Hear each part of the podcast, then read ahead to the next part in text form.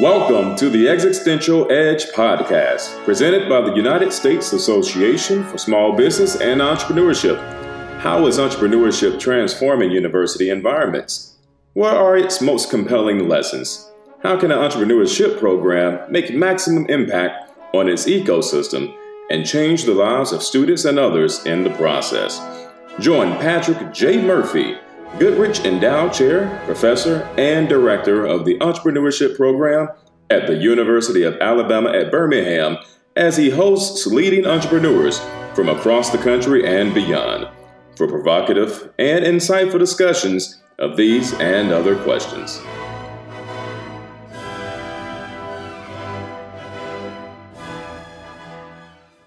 Welcome, everybody, to the Existential Edge podcast. I am Patrick J. Murphy, Goodrich Chair at the University of Alabama at Birmingham. And on this show, we talk with entrepreneurs all over the country about who they are. We talk about their business and we talk about their views on entrepreneurship education. Today, we are very excited to have Mr. Raheim Robinson here. He is the CEO and founder of Dreamheim Studios. They're a tech focused motion design company that specializes in producing animated explainer videos. And we're going to learn all about what they do. I know um, personally that they've had some big clients and they're making a big splash and they're doing a lot of really world class work. And we're going to learn all about that. But before we do that, we're going to learn about Raheim Robinson, who is here with me today. Welcome to the show, Raheim. Hey, uh, Dr. Patrick. Thank you for having me, man. I'm excited about it. It's great to have you here. So, Raheim, the way we do this show typically is we talk a little bit about you first. And so I'm just going to turn it over to you. What I'd like you to do, if you could, is uh, go way back, man, into your values, into your history, mm-hmm. whatever it is that makes you who you are and has made you become who you are. Uh, we'd like to learn a, bit, a little bit about that. And I'll ask some mm-hmm. questions along the way, but we'll take about 15 minutes to do that. Gotcha. Yeah, man. So I think uh, I think I met you probably like my second year here in Birmingham. I've been here for about four years now, but I'm I'm from Mississippi, so I lived in Mississippi my whole life before moving here to Birmingham. Uh, and just grew up real country guy. I love horses. Um, you know, we had like we had horses. I rode them growing up. Uh, just love being in the country, stuff like that. So it was cool. You know, very simple, humble beginnings, things like that in Mississippi. Um, and just like you know, throughout high school and college, things like that. I was um, I was in Mississippi. I also went to Mississippi State for college. Um, and there, I mean, it was it was nice. You know, it was home. So I studied software engineering. Uh, well, I guess I'll back up. I went to my first college was EMCC, East Mississippi Community College, and there I studied nursing. Uh, I worked in ER for a couple years while I was doing that. It was really interesting. Like I really liked it. I enjoyed the people. Um, the job came to me pretty easy. But then I was like, man, I love computers though. Like I always grew up loving any type of like games, computers, you know, unhooking them, taking them apart, things like that. Because it just isn't much to do in Mississippi, you know. You can't just like go out to the, you know, to the bowling alley or to the skate park, stuff like that. So I was just like, most of the time, just like either making up stuff at home or like taking apart computers and stuff. Um, but that was one thing that I felt was just missing when I was in the ER. So man, um, I had like an off semester before nursing school started. So I was, I was like, man, I'm gonna go to Mississippi State and just study software engineering, see how I like it. And during my first semester, I got introduced to coding and development and whatnot, and I was just hooked. I was like, man, this is just like super cool. I love, uh, you know, and it came to me pretty easy. And then I was back like around the computers, so that just felt good to me. But I guess as time went on and I just started to realize, you know, that the software engineering just really wasn't it because it was still something missing. It was just like that little bit of creativity that I felt like I always had, whether it was like the way that I dressed or, you know, just being a part of the, like being in the different art classes and things like that and actually taking them serious. It was never like a computer creativity like now, but I always just like had something there. And I guess I didn't really realize that until I was only around computers and structure and development.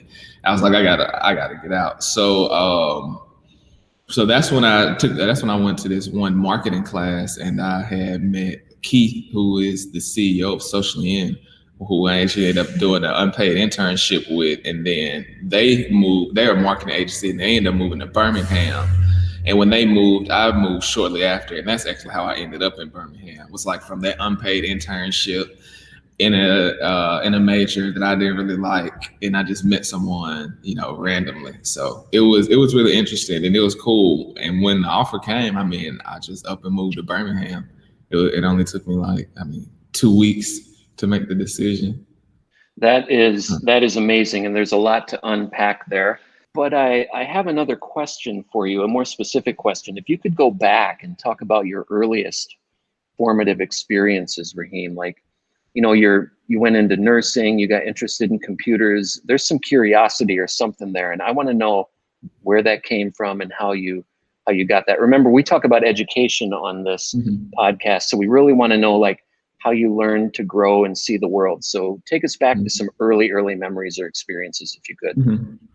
Yeah i mean i've just always been super curious just like from uh, as early as i can remember i just always like if it was something I just wanted to touch it. I wanted to see what it did. Um, if I was watching anything on TV, I don't know if you remember like like the shows on Discovery Channel, like how it works, where they like take you through the factory and show you like how stuff is made and how it's done, things like that. Dirty jobs, all that type of stuff. I don't know, man. I was always just been interested in, in just like so many things that I've been interested in. Like if I like it, then I like it a lot, and I just like want to dig into it uh, and things like that. Um, but like with school, school was just always pretty easy for me at the beginning, you know, because at the beginning it's really just a lot of regurgitating whatever they said the week before and things like that, and that just really never uh, never really challenged me like that. But I think it's probably why I was so curious in other things out um, outside of school at the beginning. I guess any of the first things. Um, yeah, like you, you're talking about you're talking about the curiosity with the TV shows. Is that just the way you're made, or was it a person in your life, like your family, or did you see something that just blew your mind? Like, what caused you to be that way? That I don't know, man. I, I think. Hmm, I mean, I haven't really. I don't. I don't think that there's really just like an an incident that happened. Like I said, it's just always been like that for me. You know, mm. if it was either whether it was like glass and and it, and it wasn't always good. Like sometimes it would be like something glass, and I want to see what happens if I drop it on the concrete. Of course, it's gonna break, but I want to see how it's gonna break. You know what I'm saying? Or or you know if it's or if I'm in like a go kart or something, I wanna you know drive it fast and, and do a donut and things like that. So it's just always, I guess, um, just kind of been like you know thinking about you. doing something and actually like going forward. I got you. No, that's great, man. And you know, we talk about curiosity as being a superpower in entrepreneurship, and you know, you do make some mistakes, and sometimes you get burned or stung, but um, you mm-hmm. come out of it with greater knowledge. If you could share us a couple of uh, examples of what you did, like what was some of the craziest one or two things that you did when you were coming up, when you tried to take something apart or break something or whatever mm-hmm. it was. Yeah. Um I guess I guess it was I guess the craziest and the best one was um, when I was working in the ER. I was uh, I was on a late night shift and and uh, I had this I had this phone and I was like I just and I had this little toolkit. I was like you know I'm a, I'm a, I want to try and take it apart you know? So like over that shift you know i was just like uh on youtube or whatnot just like on my phone and i was just kind of was messing around with the phone. I had took it apart and i had put it back together and it was still working. I was like that was you know i'm saying? I was like i actually enjoyed that you know? Uh it was very tedious and stuff but it was a it was cool. And from that i had started this phone repair business uh like my first like i guess my first year out of high school. So you actually used that that curiosity where you're just looking mm-hmm. around and taking stuff apart and then you turned what you learned from that curious activity of taking a phone apart into your first business. You're talking about when you exited high school yeah. is that right? Yeah. Wow wow that's great. That is uh, some serious curiosity. So uh, after high school into college you you shifted your educational path a little bit more toward computers and technology because that was where your natural curiosity was taking you um, but somewhere along the way, you started working with other people. And we're going to get into your business and your team here in the mm-hmm. next segment. But if you could talk about like making friends and working with people and collaborating with people and building mm-hmm. trust. And how do you, when you want to work with somebody, how do you evaluate them? How do you regard them as like can they be talented? Mm-hmm. Can they add value to your team? Or are they uh, someone who can uh, make you better at what you're mm-hmm. doing by complimenting you? Just give us your philosophy about other people and working and living with other people. Yeah, so like I mean, coming up in school, I I mean, I loved people. Like it was cool. I was a pretty popular kid. I mean, I know a lot of people, and I made friends pretty easily. Um, and then I mean, but you know how that goes. You start out with a whole bunch of friends when you're like in the you know fourth, fifth, sixth grade, and then you know as as you continue to go, uh, people doing the law, people move off, things like that. Um, so yeah, I mean, coming up, it was cool, and I, and I love people, and then you know um, group projects and things like that were fine. You know, I didn't I didn't mind, you know, either being the leader or taking the back seat and chilling, you know, either way. But I guess as I got older and now kind of what I like to evaluate whenever working with people or collaborating with them, it's just like are they being just like themselves, like originally? Just, you know, I feel like you know people, their perspective, their uniqueness, their creativity. You know, it could be like tainted, it could be like disrupted if they're just not being themselves. And you know, because I feel like when people are just being true to themselves, like they're using their past, their their true past experiences, their background, their beliefs, their values, and that's kind of what forms their viewpoint and their in their unique perspective. And, you know, I like that when I work with people. You know, I like I like to be around people and be like, man, I really didn't think about that, or I didn't see it from that view. Like that's really cool. And I feel like that's really how you know iron sharpens iron, and people help each other get better. That's right. Authenticity is so key, and it sounds mm-hmm. to me like um, when you were outside of school, what you were doing was watching like Discovery Channel shows and little random obscure things where you could learn things that are related to your curiosity. And mm-hmm. I, I, think then when you started working with other people and being around other people who you would meet in school or in the professional realm, you just try to figure out what really makes them unique. I mean, that's another way to be authentic, right? To embrace yeah. your uniqueness and embrace the mm-hmm. uniqueness in others. And uh, that's loud and clear, man. That's great. And there's a lot of positive energy around your worldview and what you're doing. We can all mm-hmm. feel that. Everyone listening to this is going to be able to feel it. But I'm going to ask a different type of question now. What are the things that bug you or bother you that you don't like maybe mm-hmm. in, in the world or in the entrepreneurial yeah. world or what are some of the things that you would like to work on or improve that you see out there uh, that just kind of clash with your values yeah um, I guess one thing I hate to see is like um, people that just don't do their job the right way, or just don't even give it like the correct amount of effort or anything like that. Um, so yeah, just like laziness, and you know, since just like not doing anything, that's just that's very bothersome. Um, where do you think laziness? Some, where do you think laziness comes from? Uh, I mean, you know, I guess it would come from just an environment of being comfortable and and not really like challenging yourself, not really, you know, either like seeing your potential or caring to, and caring to, you know, go towards that. Right. I always thought that it was not real. You know, if you see someone acting lazy, it just to mm-hmm. me at least, it was like they haven't found the thing that connects with them. Because you'll see someone yeah. not want to do their homework or their reading, but then they'll go home and play right. Xbox for 18 hours or something like right. that, like spend a ton of energy. So and, and that's what I was just about to get into was like one thing that doesn't really bother me, but um, but that I just like have a problem and I see so much is like when people do things outside of their passions and then they wonder why that thing doesn't work or why you know someone else is working so much harder than them and things like that but it's like man if you really lead if you really go into that thing from a sense of your passion and what you actually care about then i mean it's like you're never working or it's like you'll never be at work because you just love what you're doing you're just having fun amen to that and uh, ladies and gentlemen who are listening right now, we are going to have a great conversation with uh, Raheim Robinson in the next segment about his business. It is Dreamheim Studios. They are growing. They they've had some amazing clients. They do these uh, really great tech-enabled motion explainer videos that he's going to talk all about, and we're going to learn about his business and how he has become a next on the Existential Edge podcast.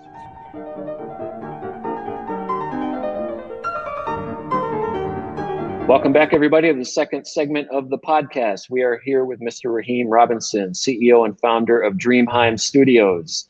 Now, before we get into this, I want to put this out there. I've been saying Dreamheim in this uh, in this show but uh, it can be Dreamheem. He is Raheem, or it can be Dreamheim. Is that right, Raheim? Yeah, I, have heard it. I've heard it both ways. I mean, I've heard the Dreamheim also, and I know it's kind of relative to like Anaheim. Um, but yeah, originally, uh, you know, it's, it's pronounced like Dreamheem, like Raheem. Um, mm-hmm. Um, but I mean, either either one, I don't really mind because on paper it looks the same. So okay, okay, yeah, yeah. just so everybody listening will know, he doesn't care how you call it, Dreamheim or Dreamheim. But uh, let's talk a little bit in general about entrepreneurship first. Uh, mm-hmm. you're you've been a serial entrepreneur. You've had a number of different businesses. You mentioned one of them in the uh, previous segment. Um, mm-hmm. Talk a little bit about your first entrepreneurial projects, and uh, then I'm going to have a couple of questions about uh, Dreamheim Studios. Cool. Yeah, so I, my first legit business, uh, I guess would have been, it would have been I messed up. Like I can't remember. I might have filed an LLC for I messed up, but I messed up kind of came about. You know, like I said, I took the phone apart, put it back together, and then, um, and that's really how. Well, actually, I guess before that, when I also during my first year out of high school, I got connected with two of my best friends from my childhood. One is actually in my family. One of them is my cousin, but it was Quan Lanier and Johnny Evans, and they were a bit older than me. But these guys, they had moved back to Starkville for a little time, and they were like, Raheim, so you know, what are you gonna do after high school and stuff? I was like, man, I think I'm gonna go to the military. I scored really high on this ASVAB, and I just really didn't know what I was gonna do. So I was like, you know, I think I, I'm trying to see what this military thing is. I'll go there. I'll play basketball for the Air Force, things like that. I really love basketball, still do. Um, and they were like, you know, they kind of giggled. They were like, okay, cool. And then they were like, um, well, if you have anything else planned, you know, come check out, come check out this location tomorrow, and, and you know, we'll talk. So they sent me the location, and I pulled up, and it was like this little storefront I was like, cool. So what's this, y'all? He was like, well, this is going to be Blue Pyramid. This is clothing store that we're starting here, and we think you'd be great to run it if you're going to be around Starkville because we're going to be doing a lot of traveling and stuff. And I was like, man, that'd be really dope. So it's crazy. The thing with the military actually worked out because I had a shoulder surgery from a, uh, from a basketball injury, like probably a year prior.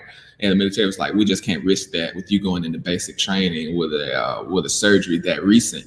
So I actually didn't get sworn in, and I didn't have to go to basic training or any of that. Um, I just kind of lost touch with the recruiter, and I just really started focusing on Blue Pyramid. It was like, know, like I, the military thing was just that I don't really know what else to do, and it seems safe and solid. But the but Blue Pyramid again just like really piqued my curiosity. And I was like, this is something that is going to forever be changing. This is something where I can always learn something new. I can always like build a new skill. And that really had resonated with me with Blue Pyramid. So, I mean, I was all in from day one. And I love fashion. It was a clothing store. So it literally had all of the right things for me to really buy in. Blue Pyramid. So it's a clothing store. And then uh, I messed up was the uh, fixing people's phone phones. repair. Yeah. Was that the same time as Blue Pyramid? That yeah, yeah. So they were right around the same time. Blue Pyramid, I would say, have came, I would say came first, and then we were fixing it up, things like that, getting clothes in. I remember when we first started, we didn't even have any wholesale accounts because nobody would give us any wholesale accounts, so we just had to buy the clothes that were on sale and make a little bit of profit. You know, like a little five dollar, ten dollar profit at first, until we could actually get like some legit wholesale accounts and I just remember, you know I'm saying, we were in there kind of like looking around on um on different websites and stuff, looking for clothes. And one of my business partners had on some uh, had on like some sweat shorts and his phone fell out and it cracked on the floor. And I was like, dang, man. He's like, I'm gonna order a screen for it and I'll just and I'll just fix it. And I was like, you should let me fix it. He was like, oh no. And I was like, seriously, I'll do it for free. Just let me fix it. He was like, all right. So he ordered the screen and it came in and I fixed it and he powdered on. He was like, "Wow." He's like, "This looks great." He's like, "It looks like I went to Apple." Granted, it was it was really just replacing the screen, but he was like, "You know, this looks great." He was like, hey, "You should uh, you should charge people for this." And that was the first time that it really clicked to me. Like, you're right. Like, I could I could do that and just really make my own money. So that's what I started doing. I started uh, I started using my laptop and I record videos of me fixing the phones, and then I would like speed up the videos, put some little music on. This is before I was into any like video editing and stuff. Put some little music on it and just and just push them out. They'd be like, "Hey guys, I'm fixing phones now," things like that. No, that that's uh, it, it's amazing how you started with kind of a low tech business where Blue Pyramid, it's clothing, it's fashion, it's retail, yeah. and you got some of the fundamentals there, and then you got into the tech, which you like and which aligns with your interests, but you also had this kind of social media presence and activity around mm-hmm. the technology, yeah. which I, I can see an arc right here coming into uh, Dreamheim Studios. I can see an arc, you know, working toward Dreamheim Studios, which, which mm-hmm. integrates all of those things that you did before. Yeah. Yeah, and I mean, it, it, you, it, I swear it wasn't planned. It was like, I mean, it was planned, but not by me, you know. Mm so like it was it was just you know it was it was really amazing to see. And um and yeah so like I, I started getting some traction when I messed up. And it was also so crazy so I messed up I was like well I want to make this a real thing so I need a logo. So I hit up Hank Washington. He's a logo designer that I knew well he's a graphic designer that I knew at Mississippi State. And he designed my first logo for me. I messed up. It was a little cracked phone eye and, and stuff like that. Anyway when you fast forward, Hank is the creative director at Socially In when I moved to Birmingham, and I uh, and I actually had to live with Hank for like half a year when I first moved here because I didn't have any money coming out of college, um, and I just needed somewhere to stay. So Hank let me crash at his spot, but I was just like, it's so crazy how they came full circle. Like my first business, first trying to get a business off the ground, I go to Hank and I'm like, dude, I have no money. Let me pay you 80 bucks for a logo. And you know, I'm saying I'm just trying to like pay my rent, stuff like that. And Hank's like, look, bro, I got you. You know, I like what you're doing, stuff like that. So I was like, man, that's really dope. And then to move to Birmingham and then live with Hank, it was really cool. It was full circle, and then we worked together. Yeah, that's great. All right, so tell us about uh, Dreamheim Studios, and everybody listening. Um, again, we're going to put the link in the description. You really need to check out Raheim's work. He is a he does amazing work and it's unique and it's special, I would say. Um, hmm. and we're going to learn about the secret sauce and how he's, I believe he's put his personality and his approach to life into this business. And we're going to, we're going to learn how he did that. But tell us where uh, Dreamheim came from. Tell us how it became real. Let us get a hmm. sense of the story here. Gotcha. Yeah. So four years ago, when I moved to Birmingham, like I said, I um, I just wasn't feeling very fulfilled in this software engineering at Mississippi State. So I take Socially In up on the offer. Um, when I first started there um, doing my internship, I was just doing reports and things, and they were like, "So Raheim, what would you want to do?" And I was like, "I mean, I think I would want to help Hank out with the graphic design because y'all are always calling his name. He's always behind on stuff." So I just kind of thought, "Okay, okay, what do they actually need?" So that's what I went towards. And they said, okay, well, and Hank was like, well, I learned this program After Effects. He's like, it's kind of intimidating, but if you learn it, you'll learn how to make really cool titles for the videos. That was all they knew was like just put make the titles for the video. So I look it up and I'm on YouTube and I'm um and I'm working through some things. And the first thing I make is like my name being written across the screen with like some different shapes and and diamonds and stuff and it was so dope to me. I was like, wow, like I really just made that and exported this video. And I was showing people and everything. They were like, yeah, I mean, it's, it's fine or whatever. But I was amazed. And from that point, I was hooked. So fast forward, um, Socially In sends me some tests while I'm in Starkville, like, hey, try and recreate this, you know, create this type of video. And I just remember one day they FaceTimed me when I was in my um, when I was in my electrical class or whatnot, and they were like, Raheim, these videos are amazing. Like, are you really animating like this already? And I was like, yeah. And I was so stoked that the team, you know I'm saying, thought that like the intern was really good and stuff. So they actually gave me a job offer. In January, I came to Birmingham and, you know, went through the offer and stuff and I accepted it. And then from that point, it was on. Like I moved all my classes online and this was 2018 and I start at the company. So like when I first started off, it was really dope. I I love the agency. The people there were awesome. Like I said, I mean, I'm a people person. So I mean, you go in there and there's other people like me, and we get to listen to our music, and we just we're just animating and creating stuff, and just having a good time. It was awesome. So that was 2018. Um, later on that year, I decided to just drop out of college completely and just go full 100% in on animation. And I was like, if it doesn't, if it really doesn't work, then I'll just go back to school, having missed a semester. And I was like, it's really not, it's not too risky. So, um, so that's what I did in 2018. Towards the end, I started to get some traction in Birmingham. So I was like, man, 2019, I'm really taking this thing serious. So I go into 2019 and I and I revamp my uh, I revamp my website. I get a new logo from Hank. Yeah, so Hank also created the Dreamheim logo. So I get a new logo from Hank. Um, you know, and we do that. It, it, was legit. So from that point on, I really just started um, focusing on my LinkedIn, my LinkedIn brand. That was a big, that was a big thing for me. Um, towards the end of 2018, that I seen was going to help. So I really start focusing on my LinkedIn brand again. I guess that kind of brings back that social media, um, that social media part. And, and I guess into 2019, I landed some pretty big clients and some national clients. So I guess my first big Birmingham client was INFLCR. Um, they're they're they're uh, a sports software. They're big now. Got like all of the D1 colleges on there. Um, and then my first couple national accounts were Hibbett Sports here in Birmingham, Macy's, which I got from a deal out of Atlanta. And from that point, I really was just got really good at marketing and showing those case studies, building those websites. And that's when the traction really started to come. So, like, towards the end of 2019, the agency had started seeing some of my work from Macy's and Hibbett Sports and stuff. And they were like, all right, Raheim, so like, are you going to be sticking around? Are you going full time freelance? You know, I had a couple people at the agency that were like, dude, like, it's time. You know, you should you should go you should go freelance. It'd be awesome, things like that. But honestly, I just love the agency so much. I was like, no, I'm gonna stick around. You know, I was like, I mean, I can do my freelance on the side, and, and it's cool. But you know, I like hanging with you guys but man, towards that towards the end of 2019, I did, I just got I just got so busy, and I was like to do all of my freelance, which I really wanted to do because these were really cool companies who I would enjoy to work with. I was like, I mean, I would have to leave socially in because it's just eight hours of my day that I would need back.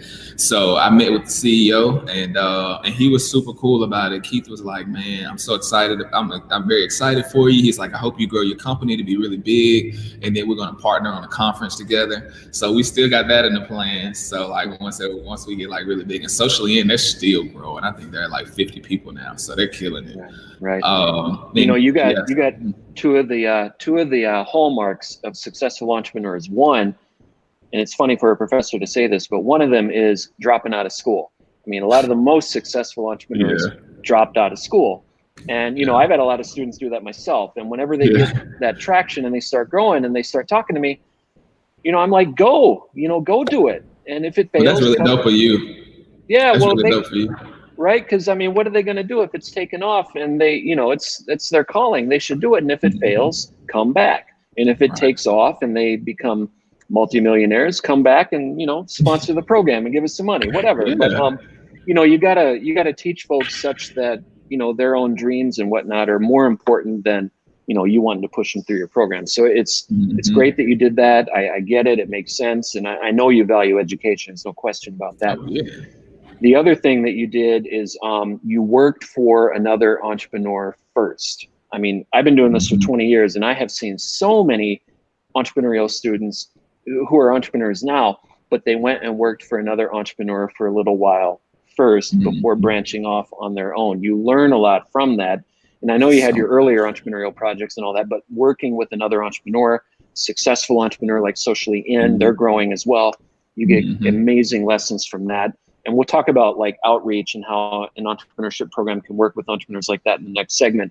But what I want to ask you about is something you mentioned that I think could be useful to the people listening to the podcast, and that is you were talking about LinkedIn and put your personal brand out there on LinkedIn. Mm-hmm. Tell us a little bit about not just how to do that, but what kind of benefit that has brought to you, or that that it did bring to you in the early mm-hmm. days when you were coming up in Dream. Yeah, yeah, and LinkedIn still brings me benefits. Like I'm still on LinkedIn all the time, and I think that it's uh, I think that it's um, just a, an amazing platform for like building and growing your business. I even when I chat with um with younger kids now, younger students now um, I'm like, you know, are you? I'm like, are you still in high school? Are you working a you know full time job, whatever? Like on your off days, you need to create a LinkedIn account and just go on there and start connecting and just being in that space. So why I liked LinkedIn, why I was drawn to it was because before LinkedIn, I did Instagram. And on Instagram, I'm telling you, man, I was sending so many DMs, just really trying to get my freelance going Um, this is before I really knew how to sell, and I would just copy and paste DMs. I mean, until Instagram would stop me. Like I literally couldn't DM any more people for the day. That was that was like my cutoff each day. Uh, so it was kind of like a spray and pray method, right? Mm-hmm. But even when people hit me back, it wasn't you know it really wasn't a uh, it usually weren't they weren't usually weren't legit or they usually weren't looking to do you know real business or whatnot um, but when i got on linkedin i slowly started to realize i was like wait if only business owners are on here and also there isn't much animation on here first of all i feel like i can catch their attention and now i'd also be talking to people who actually want to do a deal and I mean, during some of my first LinkedIn conversations, one of the guys was like, uh, he's like, yeah, right, I'm happy you hit me up and got straight to the point. He was like, we all got enough friends. We know why we're on LinkedIn. Said, man, you got a you got a really good point. I said, well, if everybody kind of if everybody, you know what I'm saying, is thinking like you, and you know, of course, friends will come along the way organically, you know, but he's pretty much saying, like, hey, you know, just be straight up uh, with your with your intentions, with your ask, and I respect you a lot more. And if we become friends in that process, then that's even better, you know what I'm saying? But that really just keeps things from like being personal or any of that. Um, but yeah, so I got on LinkedIn and just whenever I had new content, I'm putting it out and I'm talking about it. And I'm talking about it in, in a way of I want to really highlight that piece. So let's say I do a photo manipulation for Hibbett. And this is just me kind of getting more into the specifics for anybody that uh, that cares. So if I have a photo manipulation for Hibbett Sports, I'm gonna post it. I'm gonna be like, Hey, LinkedIn fam, check out this photo manipulation I created for Hibbett Sports. This piece was used to, and then I want to highlight the piece. This piece was used to bring, you know, a 200% in engagement rate, um, you know, so many likes, and it generated this for them. Just whatever cool information that you have that can really highlight that piece. Or maybe it was just like I made these shoes look super cool. But if the first thing you want to do is talk about like what it was that you made and who you made it for um, and why, just because that's going to come up at first before somebody has to click see more to see the rest of your caption. And then you talk a little bit more about it. And then, you know, you leave something for the people, leave them a CTA like, hey, check out my website or shoot me a message or just keep up with my work and look out for the next stuff. And you just want to consistently do that and, and be genuine about it. Like, I'm just, I'm not just showing things to be like, hey, look at this, it's really cool. And I did it for this big company. But it's like, hey guys, look at look at how my skills grew on this piece or tell me what you guys think about this style of animation versus my other animations. And you just really want to build like a, a nice community on there and, and, you know chat with the people. That is gold. That that that information you shared with mm-hmm. us right now is um, fantastic. So thank you, thank you for that. That's sure. going to benefit a lot of people right there. Mm-hmm. I uh, I can say, you know, I'm an entrepreneurship educator, and a lot of entrepreneurship educators are listening to this show. Uh, we require all of our students in our program to get on LinkedIn, and we have a private LinkedIn group where we share opportunities, and then we tell them, you know, if you go to a networking event or you're out in the community or out in the ecosystem, you meet somebody, if they're interested in what your your skills are or what you might be able to do, first thing they're going to do is look you up on LinkedIn, learn yeah. about what you're doing, maybe where you went to school, what kind of projects you're working on. So that is key. And now we have a great example of how it has helped you come up as an entrepreneur. Mm-hmm. So tell us a little bit about uh, Dreamheim, if you could. Um, who's on your team? How many are on your team? Any clients that you can talk about right now? Yeah. Share anything about that, and then mm-hmm. share the kind of products and services you offer. You mentioned photo mm-hmm. manipulation, but I know you do some yeah. other things too. So team, clients, and products and services. Gotcha. Yeah. So our team now um, we have four full time, not including myself. We have four full time members, um, and in all, we have a team of fifteen. So the first people I hired, kind of like the core people who who I knew that I needed. First off, I really just hired based off of my weaknesses, like wherever wherever I was weakest or wherever I couldn't put the most time. So the first person that I really brought on the team was Hank. Again, Hank is kind of going to be throughout this story, huh? But Hank, I mean, he he's just like not even just my friend, but literally the best creative director that I know. Like I even told Hank, I said, Hank, before I brought you on the team, I looked for a month to for someone that wasn't you. I said, but you still ended up being the best uh, creative director that I know or that I came across. And this just worked out for me because shortly after I went full time freelance, Hank went full time freelance, probably like five or six months after. So that was that would lined up with me actually needing to bring someone in that space on. So one thing with me is I'm not just the best drawer or illustrator or whatnot. So and Hank is, he's amazing at it. So I was like, I know I want Hank for that, and he can think for himself and create things. So Hank was like the first person, and then I wanted us to get into the 3D space because we offer a ton. If you when you guys go on our website, you'll see we have a ton of 3D animation, um, and that just really comes from me just kind of thinking forward and really just being like, man, I know that things are really going to go towards 3D, especially 3D e-commerce. Everybody's going to want to show their clothes and they're going to want to rotate them and you're going to want to be able to see the fabrics, all of this. And that goes from clothing to the products like the phones and the cameras, all of this. People aren't going to keep filming that. So I know that, that, that we're going to be transitioning into that 3D space. So I hired a 3D animator next. His name's Anthony. He's a super talented guy. Um, it's crazy that when I was starting out in 2D animation, Anthony was starting out in 3D animation. So it was cool. We really like made each other both like at the bottom. And we were building our skills up, and then just over time, we kept seeing each other get better. And finally, we were like, "Man, it's time. It's time to work together." So Anthony does like a, a pretty much a ton of our 3D stuff. He's uh, he's really good. Um, and then I brought on Lars, and I'm just going to go through these guys because this is like the core team uh, of people I brought on based um, based around like what I needed and, and what we lacked as a team. And then Lars came on to help out with operations, managing timelines, helping with like client communication, and just overall, Lars is just like just one of the smartest business minds that I know, especially around my age. And you might know Lars. Pat, uh, I know he played soccer at UAB, and then he did his master's at Samford. He got his master's in business at Samford. Yeah, yeah, I've seen him around. Yeah, smart yeah, guy. Yeah, yeah, So yeah, so you know Lars. Um, yeah, and Lars was like the last person that came on the team, but was like the the puzzle piece, the glue. I feel like that really just like helps everything keep going and I like that he um that he doesn't mind criticizing me and telling me where I can improve. And I really need people like that in my circle that can be like Raheim, you know, you could have done better in this meeting by addressing these things.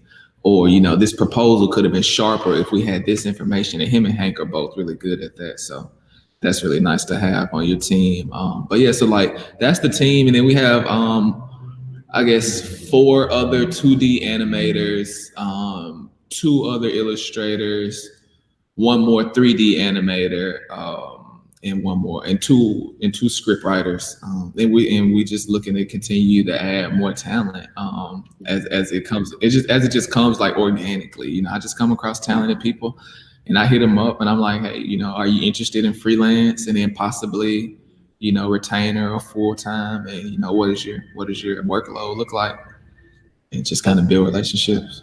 That's a great approach. So tell us about the products and services you offer, your team offers, and then tell us a little bit about your clients. We, I think we kind of know how you connect with your clients, but we want to know mm-hmm. like what kind of clients are you working with right now? The ones you can okay. reveal, and yeah. uh, but we also want to know what you do. We know you do 3D okay. animation stuff, but unpack that a little bit for us. Yeah. So our bread and butter is going to be 2D animation, like the explainer videos, which are these 60 second videos where we can explain any product, any service or company in less than a minute and just an engaging and fun and uh, educational way, you know. So we use them sometimes to explain you know, uh, the software of a of a banking app. You know, how, however they do their uh, their fintech things. Sometimes it's service based businesses. You know, uh, sometimes it's it's for Nike and they want to show the capabilities of a shoe. So it's all of these different things. Um, but explainer videos. But at the end of the day, what I realized when I was at the agency making videos, I was I was like, if someone has a video, more likely they're trying to explain something. Even if it's an advertisement, they're trying to show you what this product does, how it works, or something like that. So the explainer video was really what I leaned into, and it's our bread and butter. Um, then we have 3D animation, graphic design, of course, any type of Photoshop or Adobe Illustrator graphic design. Uh, we, we handle filming of all of our content. We do event recaps and coverage um, drone footage. What else? Branding. We handle branding and um, brand identity, logo development, things like that. You're working with some big clients too, like you mentioned Nike, Hibbett Sports. Yeah. I don't know if everybody out there across the country will have heard of Hibbett, but Hibbett is a big, big organization. Um, that's great, man. So you you have a team that's grown organically. You have products and services that sound to me like are rolled out organically as you get to know the market better and learn how to serve the market better. And you had a really, a really prescient, future-oriented view on. You know, you're talking about the 3D anime, or you Yeah. didn't call it 3D animation, but the textures and looking at the, like Oh, you said, yeah. 3D animation. I know people are going to want that, and I thought, you know, this is like a couple years ago you were saying that, and you were able to see the future of the of the sector that you're in. So, my question is, how do you see the next few years when it comes to, um, you know, the work that you're doing and the the technology ventures that are serving larger companies and doing this kind of work? Where do you see things trending right now, and and mm. what are you doing to get in front of that trend? So one thing that I've noticed just this year is that many people aren't as aware of the explainer videos as I thought. And also I learned that they're actually very hard to do. But I guess just as that's where I started, and I guess just from stressing myself out from the beginning, I really didn't realize that I was doing it. Um, it just helped us really get ahead of that. Like when I when I pretty much go through the steps of the explainer videos and the moving pieces, such as like scriptwriter, illustrator, art director, animator, sound design, music and VO, um, project manager. I mean, it's like six or seven people there to manage, plus the timeline in five or six weeks with client communication. Yeah, I mean, people like, dude, that's a lot, and then to run four or five of those at once. So I understand that, um, and I think that just really locking down that system. So what I'm doing to get ahead of that curve, because I feel like not many people understand the explainer videos, especially out west. Whenever I talk to any companies out of California, out of that, you know, Colorado, Vegas area, people like that, they're like, dude, these things that you call explainer videos are awesome. Nobody over here does that. They're like all the animator, all the animators we know just do film and uh, and movies, like television stuff, TV show intros and things like that. And I was like, I guess that does make sense with all of the studios being out west, but yeah, there's not many explainers right. out there as well. So I feel like putting to, to putting together just like a, a super efficient system where it's no matter who it is, whether it's a script writer from here, um, California, Germany, wherever I can get them, I can get, I can put them. Hey, here's your Google Drive folder. Inside of that folder, it has your roles and responsibilities. It has um, videos that walk you through where to put your content. It shows you how to get into the Slack, where to upload your scripts, all of that. And that's how what I'm trying to do is put that system together to where it doesn't matter who it is. I can place you in that, and you'll be able to be productive and move like a dream team member. Uh, and I actually got that from McDonald's.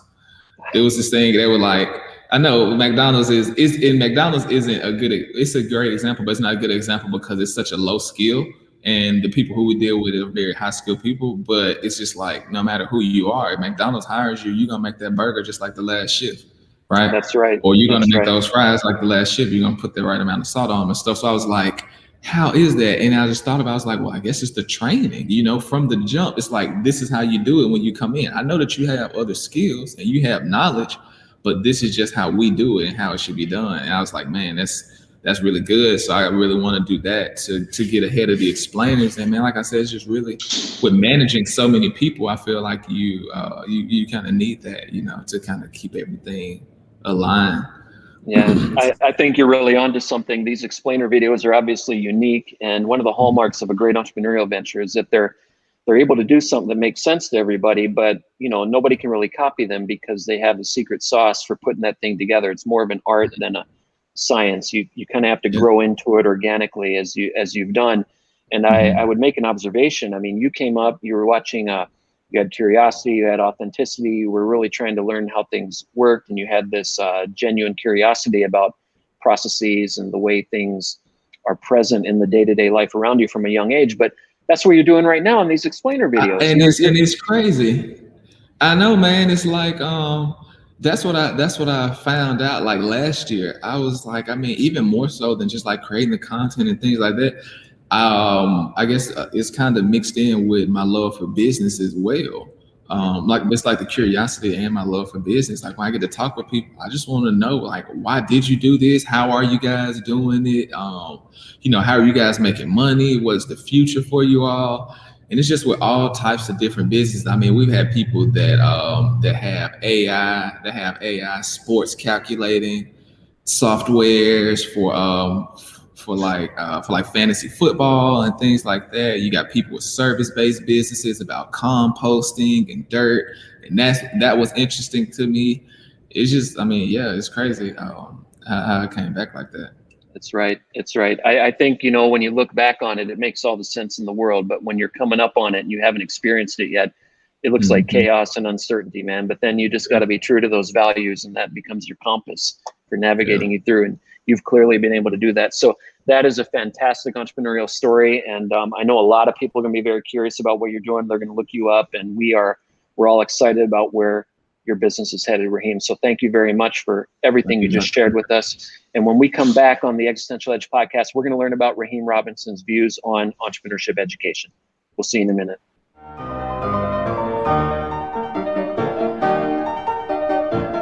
Welcome back, everybody, to the third segment of the Existential Edge podcast. We are here with Raheim Robinson, CEO and founder of Dreamheim Studio, and we're going to learn about his views on entrepreneurship education. So, Raheim, you left college to become an entrepreneur. We learned mm-hmm. all about your entrepreneurial journey in the last segment.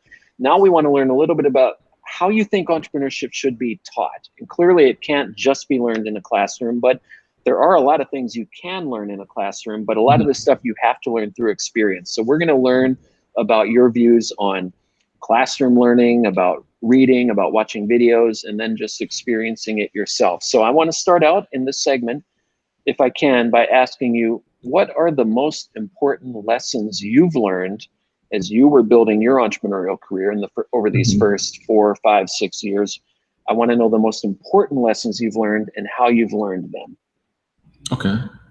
Um, I guess it would be it would be two uh two of them. One is just like to always lead with your passion. And that one I didn't really have to learn from any pain. I'll say that one I just so happened to stumble across because I just ended up having to happen to love animation. But it was just the fact that that that I started out having just having a passion. Like I would I was talking to myself at the beginning of it, and I was like, I would do this for no money you know, and that's when you know that it's really just a passion and you really love it. It's like, would you do that for free every day? Truthfully, you know, and with animation, I was like, yeah, I would. Like, I really love it that much. And I think just even starting leading with that passion and starting from that, starting from that point, one, you can't be outworked because you're not working. You're just doing what you love. You know what I'm saying? It's like playing the game for you or, you know, playing basketball, whatever it may be. And then two, it's like you always go above and beyond no matter what. So even if the budget isn't there, even if you know you only got a little bit of time, you're gonna go above and beyond for yourself and for that client because you know at the end of the day, it's only making you better. Um, so yeah, and, and, so like, and I think that also helps you commit when you're really passionate about something and love it. Like you're like, okay, I can go all in on this and, and give it all my attention. So, so how, did, how did that was one? Was there another one? Yeah. Okay, but go you ahead. can go ahead with your, okay. And then the second one is uh to just like lay a brick every day, just as perfectly as you can. Like don't try and chop the whole tree down in a day. Don't try and build the whole house in a day. But it's just, you know, every day, give it five chops. Every day, you know, lay a brick as perfectly as you can. And soon enough, you know, you'll have a wall and then a house and then a castle, you know, but it all starts with, you know, every day just doing something posting on LinkedIn, creating some website case studies, you know, learning, and then you'll slowly start to look back and be like, man, I know, I know now, now I know way more than I did six months ago or a year ago. And now, you know, look at this wall that I built. All right. So lead with your passion and do one brick a day. You're, you're talking about the heart and the mind right there, mm-hmm. right there, man. And so about the passion, the first one, how do you explain that to a learner who has you know i, I think everybody hears that a lot mm-hmm. like lead with your passion we all kind of hear that but how can you coach a learner or a student to do that uh, does it require mm-hmm. confidence are there any tricks of the no, trade? I mean, everybody has it. Everybody, everybody has it. It's just, um, it's just finding out. It's just finding it. Also, like when you come up in school, and we're on an education podcast, but I'm not going at school. But when you're coming up at school, I mean, you're there for eight hours, and you're pretty much doing, you know, whatever is along that curriculum. And when you get out, yeah, you know, you're gonna want to. You just have other things going on. You want to play with friends, and you want to do this and that. So a lot of the times you don't have time to just sit back and think like what do I actually like? And I feel like this kind of hit me when I was leaving high school, and I was like, okay, if I if I was not playing basketball, what do I actually like? And I couldn't come up with anything, and that's how I came up with the military. You know what I'm saying? I feel like you know if you don't give that constant attention and figure it out, then you'll just kind of float towards whatever direction, you know. And uh, and I mean, you could tell from all the businesses I had. I mean, from nursing to the store to fixing phones and things like that. It was uh, not not me not knowing, but it was me really trying to figure out, okay, what is something that is going to really hold my attention and that I can really say that I'm passionate about. So I think it's really just first just thinking like, what do I like, and kind of laying out some different careers based off of what you're actually skilled enough to do. So something entry level and where there's actually an opportunity to do it. Mm-hmm. Um, and then you actually taste it. I say, you know, don't just don't just, you know, dip your foot in or whatever, you know, like literally go all in on it. And you know, whatever happens, happens. And just know that regardless of if you stick with it or not, you're gonna be you're gonna get better. You're gonna learn something. Right. You know, that's one of the greatest things about being an educator is that you're right.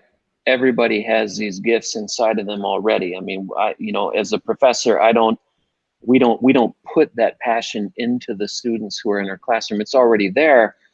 Um, we just got to spend some time helping them look within to to mm-hmm. discover mm-hmm. it, to discover it, and then our job as educators is really to work on their worldview and how they might find opportunities outside of them to put their passion into the service of building a venture or you know working on a project or something like that. But it, it keeps it so fun for us because you know the students are all different. Everybody's passion is different. I don't think i've ever mm-hmm. had two students that have exactly the same passion. Even if they're into video like you are if we drill down a little bit deeper they might have a different kind of flavor or a different kind of twist mm-hmm. on what they're into kind of like you're doing. So that's great. And then the second one you said was lay a perfect brick every day. So you know, I, have heard this before, and I spend a lot of time trying to teach this because if you mm-hmm. just focus on doing the best you can do right now today with whatever you're working on, that's manageable. If you're trying to think about your whole life or five years or 10 years into the future, that's too much information, mm-hmm. too much uncertainty, yes. and it can overwhelm you. So do the best you can do today and then put it in place and then let it go and then focus yes. the next day on the one thing that you're going to be able to manage you know mm-hmm. on day two and day three and then over time, if you stay true to your values, you can have faith that the larger wall or castle will come together naturally and organically. Is that what right. you're saying? Yeah, and that's exactly what I was saying. And it's really like I think one thing that trips a lot of people up is the speed. Like everybody wants to be able to do it fast, but you can't do it well or you can't do it great and do it fast, you know. Um, so it's like what you what people don't realize though is when you do it when you do it well and you continue to do it well every day, that's where your speed comes from. It's just being exposed to doing it the right way. Now you can do it fast the other way too. You can do it fast the speedy way and the bad way, and you can move along really fast, but now you're moving along with bad habits. And and and and you're actually slowing yourself down. Now you're actually going to just have to start over anyway. So you might as well begin with those good habits and, and keep moving on it. And eventually you're going to get faster. And if it's going to take you 10 years anyway, I mean, what are you rushing? And I think that's one thing that'll help also is just like knowing that path. So it's just really exposing yourself, really exposing yourself to other people's businesses and their paths just not you know their end result. You know if you want to look at you know the apples and the amazons or even smaller scale you know the hibbett sports or the ships and the landings places like that you know if you want to look at the end result or the overnight success then yeah you're gonna feel like i should i could build this million dollar business in a year or two. But if you really look at their past and their uh and their and their stories or whatnot and actually read on you'll be like okay well, 10 years isn't 10 years really isn't that bad. You know, I, I could do that, but it just has to be something that you love to and it's to commit to. I can tell you, you know, I as you get older, Raheim, I can tell you, I, I'm I'm older than you, so I can tell you from experience, uh, it's not that long, man. Ten years will fly by. Oh my goodness. Yeah. You've talked about curiosity. You've talked about authenticity, and and now you're talking about another aspect of the entrepreneurial mindset, which is the discipline of, mm-hmm. you know, mm-hmm. learning to have patience, and you know, you don't knock it all out in one day, which is something that also we we try really hard to teach that as entrepreneurship mm-hmm. educators, and that's very important. And you've given us a rich example of how that's worked for you. Um, now I have a question about the the people who may be younger than you, or at least similar in age to you, who you might want to hire or work with. What yeah. do you think for these young people who are coming out of university or maybe still in university who are going to work with you in an outreach project or in an internship or something like that? What are the things that you look for, first of all, I, I think we kind of got that already, but I want you to touch on what do you look for? But then, mm-hmm. secondly, and perhaps more importantly, what do you think a lot of the young people coming up are lacking right now that we could do a better job teaching them? Mm-hmm. So, me just knowing that I came from nursing and clothing and games and things like that, and I learned how to be an animator, I just look for someone that's willing to commit and be serious about it, and also someone that I can really see the passion in. So whenever I hire anyone, the first thing I ask them is, what are you passionate about? I understand, you know, you're a designer, you're an animator, but what are you passionate about? Is it sports? Is it clothing? Is it tech and business? And I care about that because when people come into our um, into our company, our organization, I want us all to be able to grow, like personally. You know, I know that this may not be the end step for anyone, but I want everyone that comes through here to be like, man, I went there and like I learned a lot and I grew and I did things that I actually cared about. Um, and I and I leave with that because I feel like that's when you get someone's best is when they actually have a personal emotional investment into something. Um, so that's one of the first things I ask them, you know, what are you passionate about? And then I want to know, um, you know, and then I want to see a commitment from you, not just working on the things that I send you, but you know, what are you doing outside of work? I want you to come to me and say, Raheim, look, I was just trying out this new 3D skill. Let me know what you think about it. Like that would make my day to be like, wow, you went and you learned this, you love this so much, you went and learned this skill on your own and brought it to me for feedback. Like that that's like a one. Um, so yeah, I guess that's some, that's really what I look for, man. It's just like passion, commitment, um, and the other stuff. The other stuff you can learn. You can learn the program you can learn um, you know the the business the business side of it and things like that. But uh but like that commitment and whatnot you can't. What are some of the things that educators could do a better job of trying to teach students who are coming out? And these are students who would like to be entrepreneurs but they haven't stumbled upon a way to channel their passion yet. Mm-hmm. And so they may come to work with a venture like yours. What are some of the mm-hmm. things you would like educators to do a better job of when we're preparing them to come in and really just blow you away with what they're able to do? What, what mm-hmm. do we need to do better? Can you think of anything? Uh, I guess I guess teaching them patience and and aspects of not necessarily running a big business or growing a big business, but patience with their skills. With uh, you know, because some people think that six months is a long time.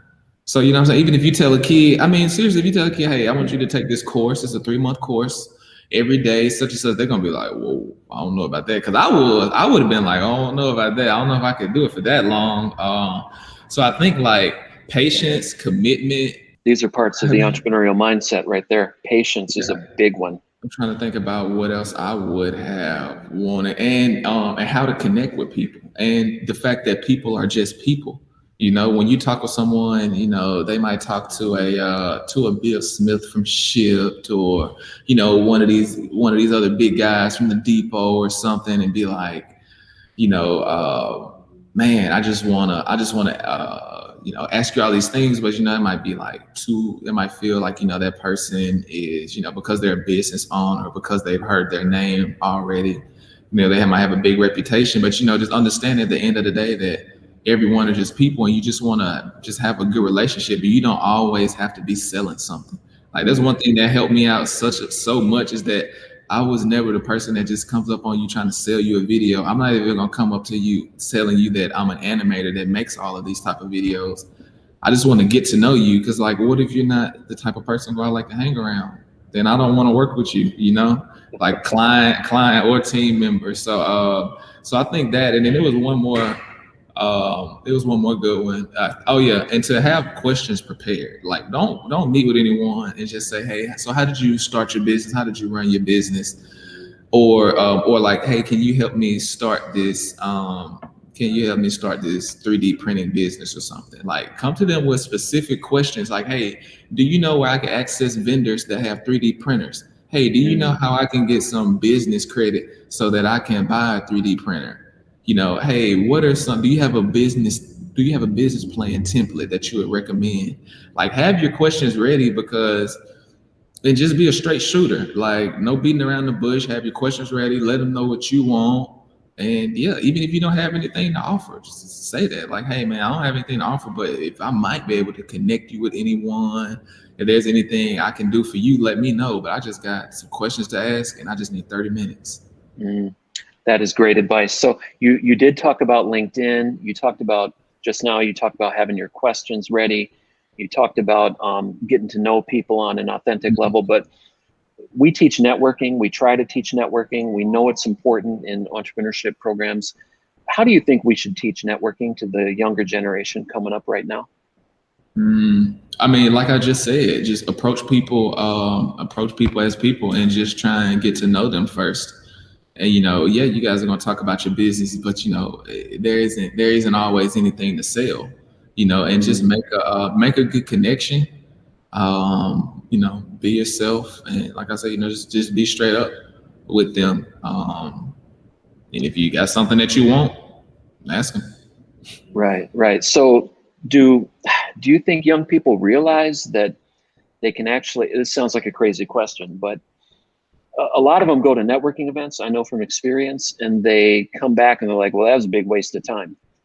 And we have a conversation we have a conversation with them about like what they did wrong or what they could have done that they didn't do and all of that. But um so in a, in a real practical way raheim how, how might we teach networking? Should they go to meetup.com and find all the mm-hmm. uh, the the events and go and come back and tell everybody what they did? Or can you think of any real teachable types of things that yeah. we might do to improve mm-hmm. our students when it comes to networking? So I actually like so me how I did mine was just all face to face. So somewhere like the Innovation Depot. So okay, here's how I did it actually. I like to go to busy locations. Innovation Depot, Crestline Bagel, Revelator, um, coffee shop, Red Cat coffee shop, places like that um, like when I was at the depot, I would just walk around. If I seen someone with a cool logo or a cool name on their door, I would knock on it and I would say, "Hey guys, you know, I'm Raheim. I'm an animator here in the building. You guys stuff look cool. What do y'all do?" And just kind of come from again, I guess, just coming from a place of curiosity, just kind of curious at what people do. Um, so like I did that, and then whenever I went to coffee shops or whatnot, I would face, I would work with my computer facing wherever people were walking in so when they come in, they would look at my computer, and some people would be like, "Hey, that's cool. What are you working on?" And we would kind of talk that way. Um, but yeah, a lot of my stuff has just been like face to face, and then on LinkedIn. Um, and then you know you'll usually see networking events, and if you see some, you know, just like go to it, and usually try and just find somebody you know that you may know there. And usually, if you find someone that you know, especially in Birmingham, they're gonna say, "Oh, my friend Raheim, my friend Jake." I'm about to introduce you into to 10 other very important people. And that's so amazing about Birmingham is that everybody wants to, if you're a good person and you deliver good work, or if you're just trying, like people can even see that you're just trying. They're like, I want to help you, you know. So that's the biggest thing. Um, it's to just, you know, actually have something concrete, something, you know, serious, not just an idea that you're that you're working on and uh, you know, just just kind of connect with people and chat with them and they're they're gonna connect you that's really good advice. One of the things that we um, that we try to explain when we talk about networking and just the logic of networking is that you know many times you'll go out and you'll meet people and they're not the ones that can help you right then and there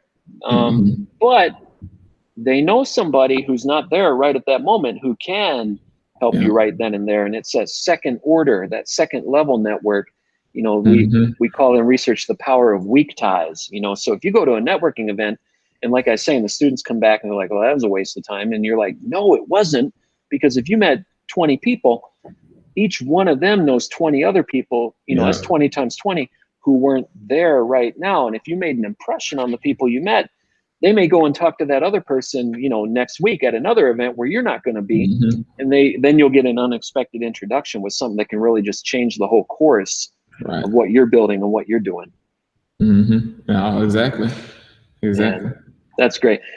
Raheim Robinson, this has been an amazing conversation. Uh, I, I, think everybody listening is going to be very impressed by you and what you've done and what you've built and your team and everything else that you're offering.